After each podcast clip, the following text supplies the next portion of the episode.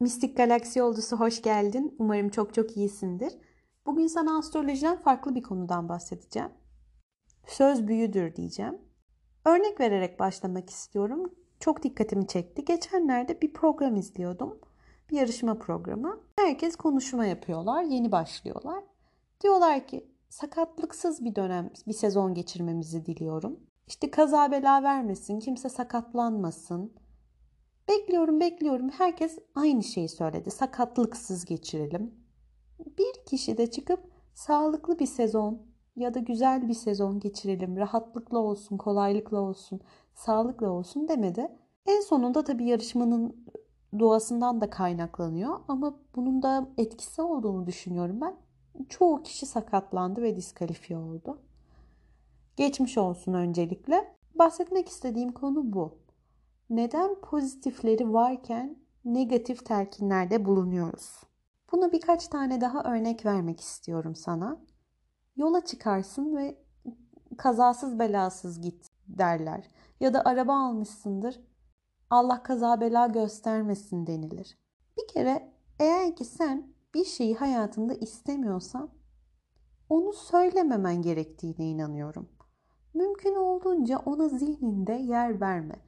Aklına tabii ki düşünceler gelebilir ama düşünceler geldiği gibi gider. Eğer sen ona dikkatini vermezsen, onu kafanın, zihninin içinde karşılamazsan, ağırlamazsan, onunla ilgili düşünmezsen o büyüyemez, kendine bir yer bulamaz ve bu şekilde de rezonans alanına girmemiş olur, çekim alanına girmemiş olur. Bir program izliyordum. Sevdiğim bir konuşmacı vardı. Karşısında da bir beyefendi var. Tam olarak hatırlamıyorum ne iş yapıyordu, kimdi konudan bahsediyor. Düşüncelerinle yaratırsın diyor ve pozitif telkinin öneminden bahsediyordu. Beyefendi de diyor ki peki diyor ben işte karşımdakine kazasız belasız dedim diyor. E şimdi ben onun kaza yapmasına mı sebep olacağım yani? Bunun kanıtı nedir diyor.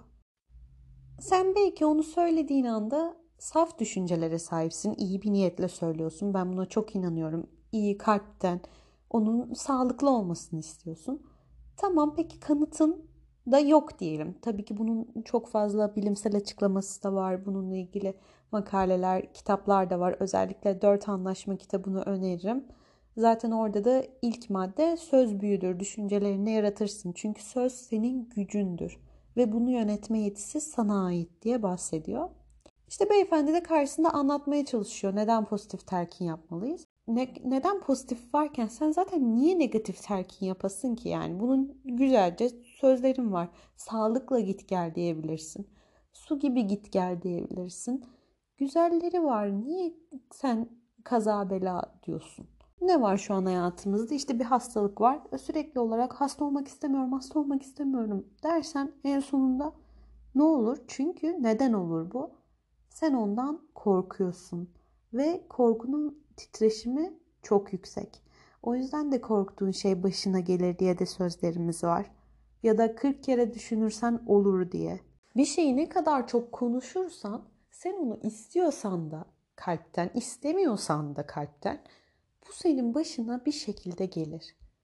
Mesela ölümü görler çok vardır. Bunu benim ailemde de çok görürdüm eskiden. Şu an daha iyi ama işte biri birine bir şey vermek ister. İçtendir bu. O karşısındaki onu almıyordur. Sizde de vardır belki.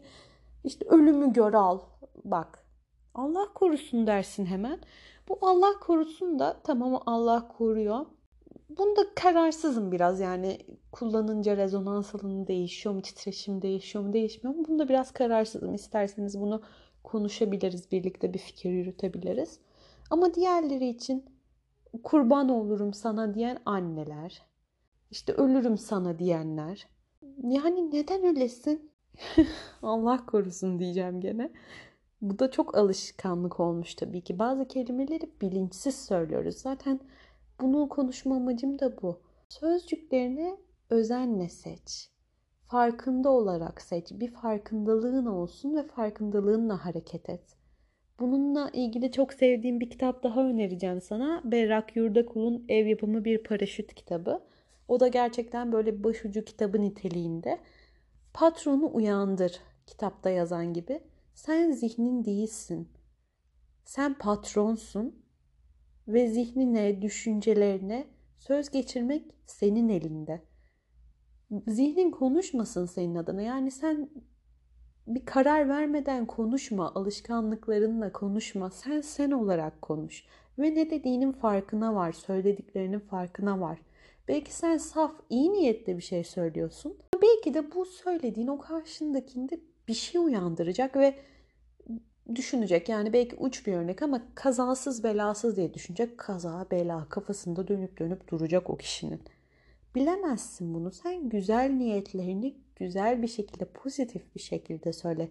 Negatif telkinlerde bulunmamaya çalış mümkün olduğunca. Sözler senin gücündür ve senin yaratma şeklindir.